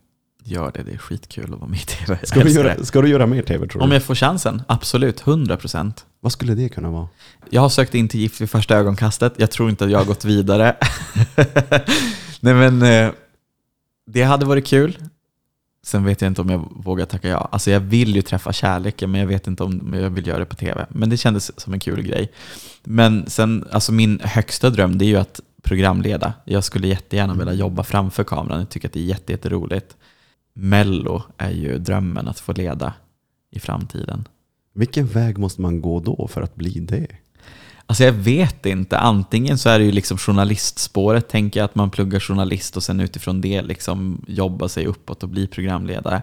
Alternativt att man bli- blir en profil och liksom på det, det sättet plockas upp. Mm. Och jag hoppas på det senare. Det känns som en roligare väg Ja, än jag att orkar plugga. inte plugga. jag orkar inte plugga. Hade du kunnat tänka dig Elitstyrkans hemligheter? Utan kamera. Okej. Mm. Jag hade verkligen velat testa många av övningarna. Särskilt från säsongen som sänds just nu. Det är helt galna grejer. Ja, alltså det, jag pratar med några därifrån och, jag, och jag säger alltså ni har den galnaste säsongen hittills. Ja. Fy fan vad de pushas. Ja. Det är helt sjukt. Mm. Nej, men det, utan kamera hade jag kunnat tänka mig att göra det. Okej. Robinson, Farmen. Men jag har varit så här, ska jag söka till något av dem för att jag älskar att göra reality också. Jag tycker att det är jätte, jätteroligt. Men dels Robinson, jag är en för, så jävla dålig förlorare så att jag tror inte att jag hade varit en rolig person. Okej. Plus att jag är livrädd liksom för äckliga djur. Akter. Och, ja, men, Okej, okej. Nej, Jag, jag, tro, jag trodde du menade människor när du sa äckliga djur. Pakter också. Ja. Det hade vi ju inte på Biggest i år. Det gick inte att göra pakter för att du kunde inte bli... Mm. Tidigare var det att de två som hamnade lägst ner åkte ut. Eller skulle man rösta mellan. Så var det inte i år. Nu var det liksom den som har gått ner minst är den som åker ut. Mm. Och likadant med farmen, alltså det är för mycket äckliga djur, att man ska hålla på och slakta djur och sånt där. Just Nej, det. det. får vara. Så jag vet inte vad jag vill göra för tv. Men ja, älskar att göra Det tv. finns mycket tv att göra där ute. Mm. Paradise Hotel då? Nej. Men Big Brother hade jag kunnat tänka mig att göra. 100 dagar i ett hus. Ja. Om det, var, om det kommer tillbaka så kommer jag söka 100%. Och du vet, vad får vinnaren? Typ en halv miljon. Ja, 100 dagar för en halv miljon i ett hus. och Utan, gör roliga grejer. utan kontakt med omvärlden. Det enda jag är rädd för är så här, att bli filmad när man duschar och går på toa. Det är, uff, Hade du kunnat ligga i tv? nej. Jag tror inte heller jag hade kunnat göra det. Fast jag hade säkert gjort det. Om jag hade fått chansen. Var det något sånt i Biggest Loser? Att, att man, eh, det var lite fling och sånt där? Kan hända att det fanns en liten fling. Okej, Ja. alright. Vill du säga mer? Nej. Okej. Men jag var ju kär i alla som jobbade som ljudtekniker. Alltså de var så jävla snygga. Okej. Och det vet de om. Att jag tyckte att de var. Nej men alltså det, det fanns några riktiga snyggingar. Alltså vi... Det, det var helt sjukt hur, hur vi liksom i gruppen reagerade när de kom in liksom. För att de... Trevliga och fina personer, verkligen. Vad roligt. Men det jag ser nu också, du tränar ju en hel del än. Känner du att det som är lätt hänt när man har kommit in i träningsvärlden är att man kan ju bli ett maniac. Mm. Och bara, nu ska jag bara springa maratons varje vecka, nu ska jag bara köra.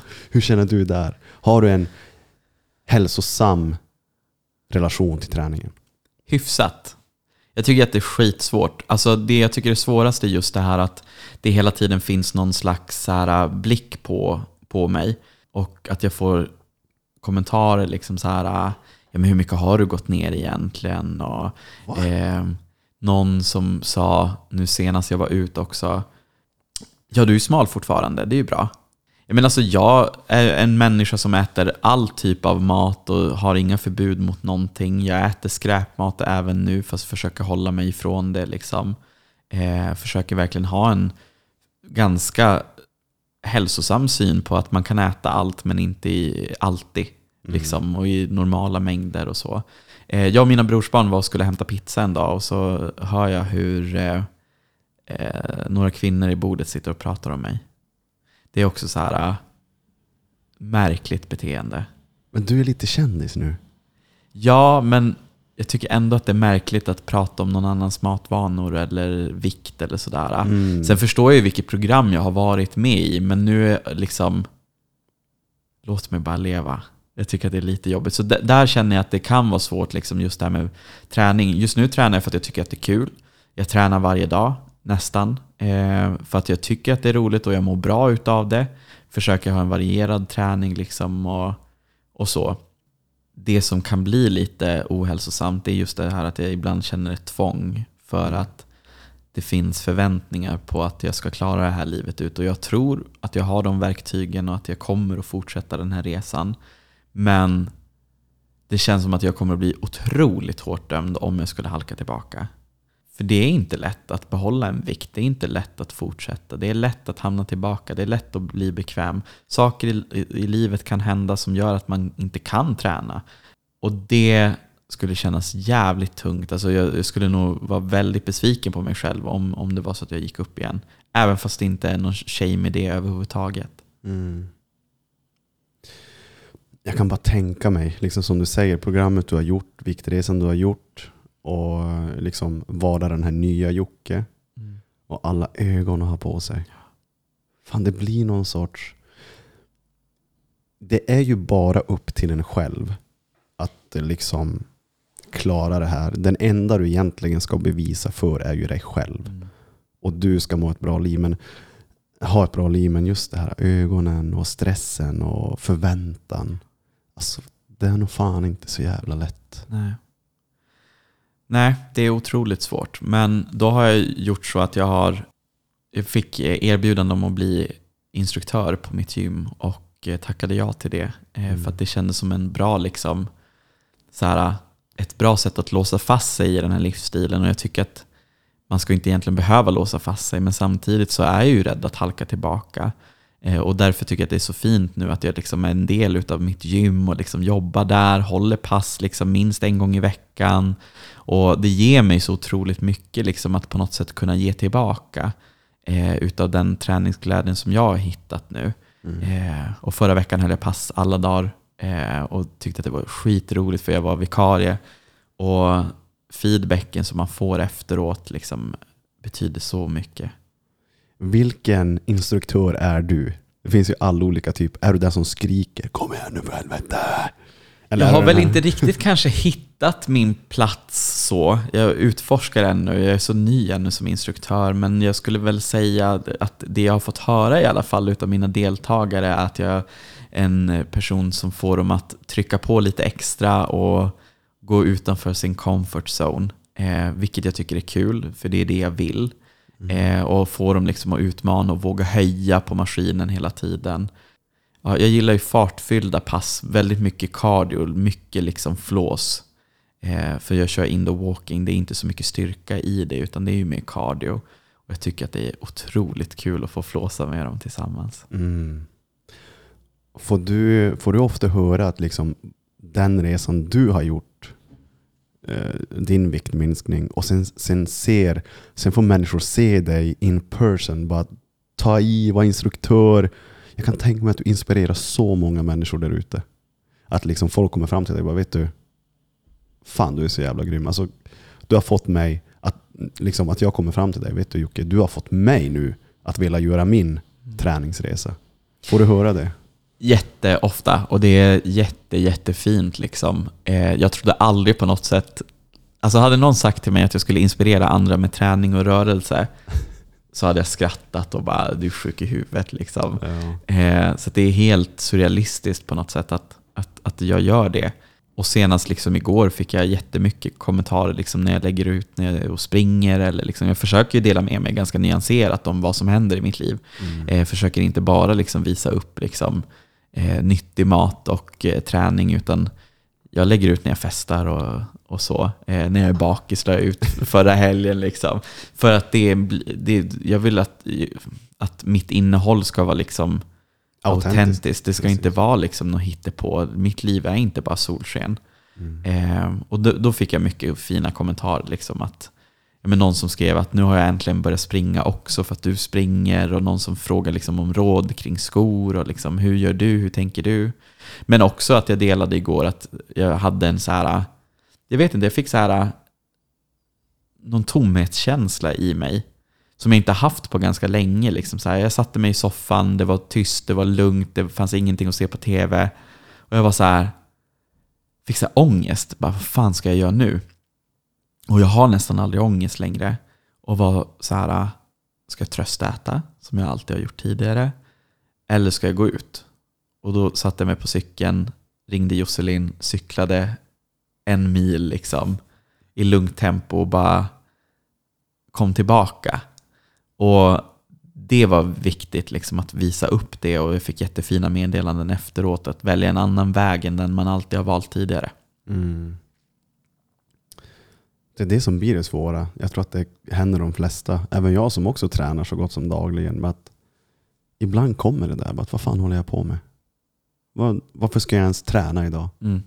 Och då vet man, jag brukar se det som ett tecken att det är då du måste gå ut och bara få lite frisk luft. Spring fast bara tre kilometer. Mm. Men gå ut och kom, kom tillbaka. Mm. Gå inte förlorad. Gå inte ner i källan med känslorna och tankarna. För där är det destruktivt. Mm. Så att eh, det är just det där med träning.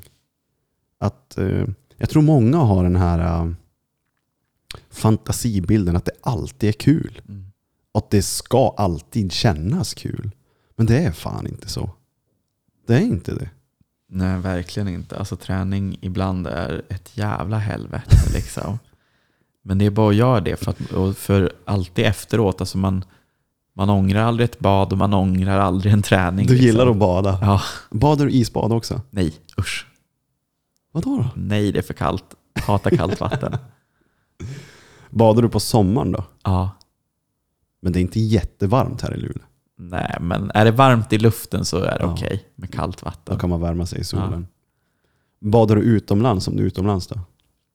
Ja, men jag har ju typ aldrig varit utomlands. Jag har varit Ah, på okej. studentresa och när jag var sex år så var vi till Turkiet. I övrigt har jag inte varit utomlands. Ah, okej. Men jag skulle nog bada hela tiden. Alltså jag älskar att bada. Mm.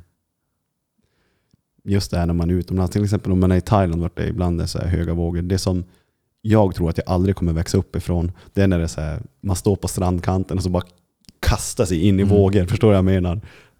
Varför är det så jävla kul? Nej, jag vet inte heller. Jag kommer ihåg när man växte upp. Liksom, eh, där vars vi, eller min mormor och morfar eh, har sin stuga, eller mormor är, är själv nu, men där vars hon bor i alla fall. Direkt det blåste och var vågor så var det så här, vi måste ut och bada. och där var det inte särskilt höga vågor jämfört med i Thailand, men det är, det är någonting med att det hoppa är igenom en våg. Ja, bada är kul. Isbad, det gör jag. Men ja, har du testat isbad? Nej, Okej. Du bara vet att det är kallt. ja, jag Det- vågar inte. Jag vågar inte. Kanske senare. Det kommer väl med träningen. Det känns som att många träningsmänniskor hittar till Det har blivit så jäkla inne att bada Ja. isbad. Att det har blivit som ett mode nästan. Mm. En, en grej. Vad kallar man det? En trend? Ja, En trend, så heter det. väldigt trend, trendigt med isbad. Vad blev din slutgiltiga viktnedgång i Biggest? Jag tror det var 35 kilo, om jag inte missminner mig. Okej. Ja. Hur står det sig till, vad kom du för på placering? Jag, alltså på slottet så hamnade jag på en fjärde plats. Okej. Eh, alltså vi som var topp fem var ju alla kvar lika länge. Tre gick till eh, den stora finalen och tävlade om vinsten av hela Biggest Loser och alla andra tävlade om hemmapriset. Mm. Så jag och Josselin gick ut tillsammans liksom och tävlade om hemmapriset. Och vi stod också igen på pallen. Liksom. Eh, Jag kom på en andra plats, Josselin på en tredje plats och så var det AK som vann hemmapriset, eller Okej. hemmafinalen. Mm. Eh, Ja, Vad är skillnaden mellan, med, vad, vad var grejen med en hemma, hemmavinst? Nej, men det är bara att liksom alla som åker ut och inte tävlar om den stora, eh, det stora priset, liksom vinsten av hela programmet och 250 000, alla andra tävlar om 100 000. Ah, Mm. okej. Blir det nå pengar till tvåan eller trean? Nej. eller? Så att du åkte till Biggest och kom hem utan pengar på fickan? Ja, Ja. men med hälsan. Så, jo precis. Men många får ofta frågan så här, bara, fick du några pengar i elitstyrkan? Nej, du åkte i elitstyrkan. Det enda du, det enda du kan tjäna där, det är, det är instruktörernas eh, liksom respekt. Mm. Du kommer hem och, nej, det är, det, är, det är ett fattigt program. Man blir ju inte rik på att göra tv. Nej. Eh, Sen får, får man ju inte kommentera desto mer kring arvoden och sånt, men man blir inte rik i alla fall. Nej. Nej. Nej, så är det. Om man inte typ åker till Paradise och kastar kulan på 500 000. Ja, exakt. Om man inte vinner någonting eller är programledaren. De får förhoppningsvis ett bra arvode. Åh, vilken jävla resa ändå. När du kollar tillbaka på, du är ju ung än idag, men när du kollar tillbaka liksom från den egentligen tuffa tiden i korpis och flyttar och är fortfarande i en roll i gymnasiet, kommer ut sen. Liksom när, du, när du kollar tillbaka, kan du känna att du är stolt över dig själv?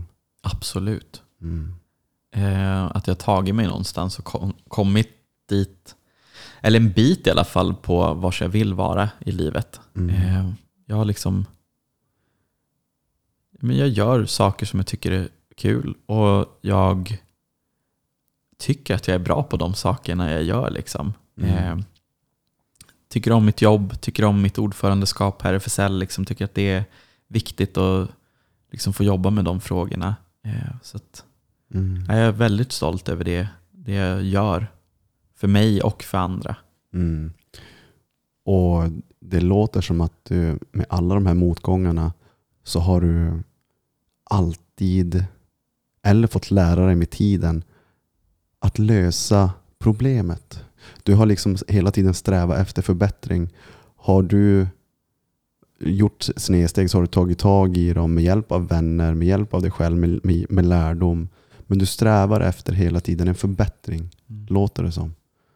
Och det tycker jag är oerhört viktigt för alla, oavsett vad man går igenom. Som du också sa att du har varit eh, ett offer och utsatt, blivit utsatt, men du ser inte dig själv som ett Mm. offer. Där är en stor skillnad på att vilja ta sig vidare också och kunna ta sig vidare Mm. i livet.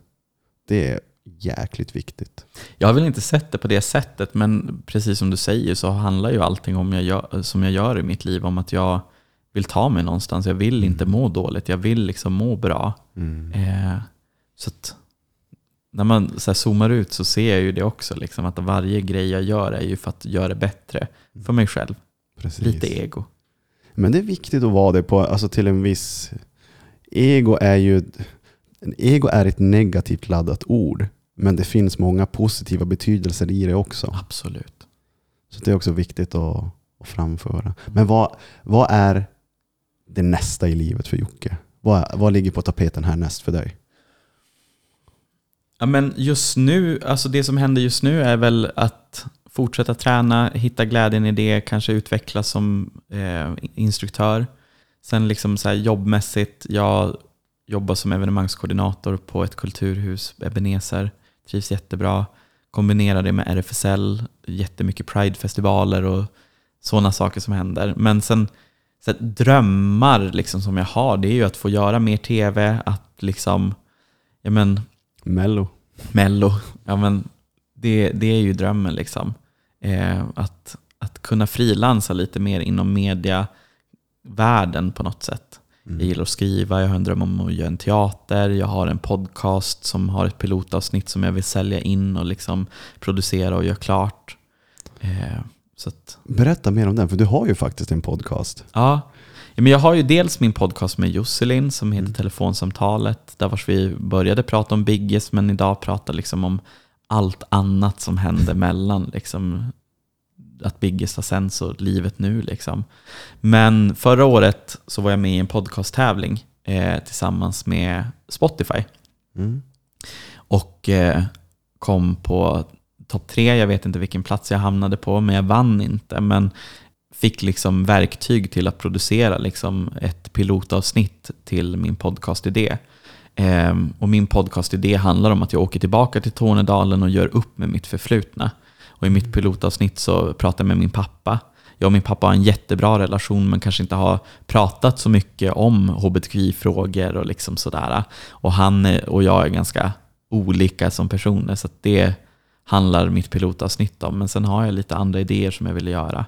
Sen har pod- Spotify, som jag har förstått det, har, köper inte in och podda längre för att de har köpförbud. Så där, där går det inte just nu att göra min podd. Så jag försöker på andra sätt eh, sälja in den. För att jag har ju en färdig idé, jag har ett färdigt pilotavsnitt. Jag har liksom allting färdigt. Det är bara att någon vill producera det. Mm. Du har inte tänkt att du gör som jag, bara helt eh, kör independent? Absolut, det, det, har funnits absolut på tapeten. Men i och med att jag liksom fick komma in i finrummet, för Spotify liksom, de gav oss teknik för 50 000 med podcastutrustning och datorer och liksom hela alltihopa. De satsade verkligen på det här. Jag fick en producent, jag fick en mentor, jag fick ett produktionsbolag. Vi fick sitta, de var inte heller ego på något sätt, så att vi fick träffa produktionsbolag från alla, liksom Bauer Media, fick träffa folk som har gjort P3-dokumentärer. Eh, och då kände jag någonstans att den podcasten vill jag ska nå ut på ett helt annat sätt än vad jag tror att jag kan nå ut om jag gör en independent. Så är det, absolut. Det blir ju mer, mer slit att vara independent. Absolut. Det, det, så är det ju. Eh, men ja, Men får, jag, men får jag inte sålt den så kommer jag nog göra den ändå för att jag tycker att det är en historia som ska ut. Det, det låter jättefint. Mm. Eh, och en... Men jag är ju för just det där med att kunna resa sig, att kunna ta tag i, i gammalt groll som har varit. Mm. För jag är ju jättemycket för personlig utveckling. Och vill egentligen att alla människor ska kunna må så bra som möjligt. Absolut. Där vi lever i ett samhälle där många inte mår så bra. Nej. Så att hoppas det går vägen. Ja, jag håller tummarna. Call me a bummer. I don't wanna be that way anymore. This life that I've been living, living without color, ain't a life worth living. Om Jocke du, om du Jocke får säga tips och tricks i livet som lyssnarna, som jag, som alla där ute kan ta med sig? Om du får sätta din prägel på livet, vad vill du då säga till oss där ute? Citerat Joakim. Oj, vilken svår fråga. Så här, om, jag, om jag utgår ifrån Biggest Loser-perspektivet, eh, som är väl det som är lättast att ta i just nu, så vår, alltså om, om man, precis som jag, har försökt gå ner i vikt och haft svårt med hälsan och inte liksom hittat vägen framåt, eh, ta tag i grundproblematiken. För det finns alltid en grundproblematik. Eh, alla vi som var på slottet har någon form av grundproblematik som man aldrig har tagit tag i. Det kan vara, det behöver inte vara en sad story överhuvudtaget, men det finns alltid någonting som gör att man är på den platsen som man är i. Eh, för mig handlar det om att våga erkänna att jag har ett problem, att våga ta tag i det och att sluta ljuga för mig själv och för andra. Liksom, det spelar ju ingen roll hur mycket jag rör på mig utåt sett och på Instagram och visar och lägger upp fina bilder. Så länge jag sitter hemma och tröstäter med persiennerna neddragna. Så att för mig handlar det mycket om att erkänna att jag har ett problem och ta tag i det. Eh, för då kan man gå vidare. Och jag tror att egentligen allt här i livet, erkänn för dig själv att du har ett problem så kommer du nog vidare ifrån var du står. Oavsett om det handlar om vikten eller någonting annat. Åh, vilket tungt budskap. Jag får nästan gåshud när du säger för jag känner igen mig i det du beskriver. När man har gått med lögner för sig själv. Och så har man gått och funderat varför, inte gå varför man inte går vidare i livet. Men sluta ljug för dig själv. Men jag tror att vi, vi är så duktiga på att hela tiden hålla upp en fasad. Mm. Det är okej att dra ner fasaden och liksom Det, det, är ett, eh, det är nästan ett måste om man vill gå vidare. mm, Och, och det jag också tänker på, det du säger nu. Sluta skyll på allt och alla andra. mm, Våga ta eget ansvar över dig själv. absolut. Mm, tungt budskap till Joakim. Jag vill bara tacka än en gång. Vilket Tack själv. underbart samtal. Vilken Verkligen. underbar person du är. Och jag hoppas och håller tummarna och tror att jag får se dig i Mello. Det hoppas jag också. Nej men eh, vad fint att du vill öppna dig och för att du ville vara med. Tack för att Tusen jag fick tack. komma hit. Tack. Till er där ute, sköt om er och på återseende. Hej då.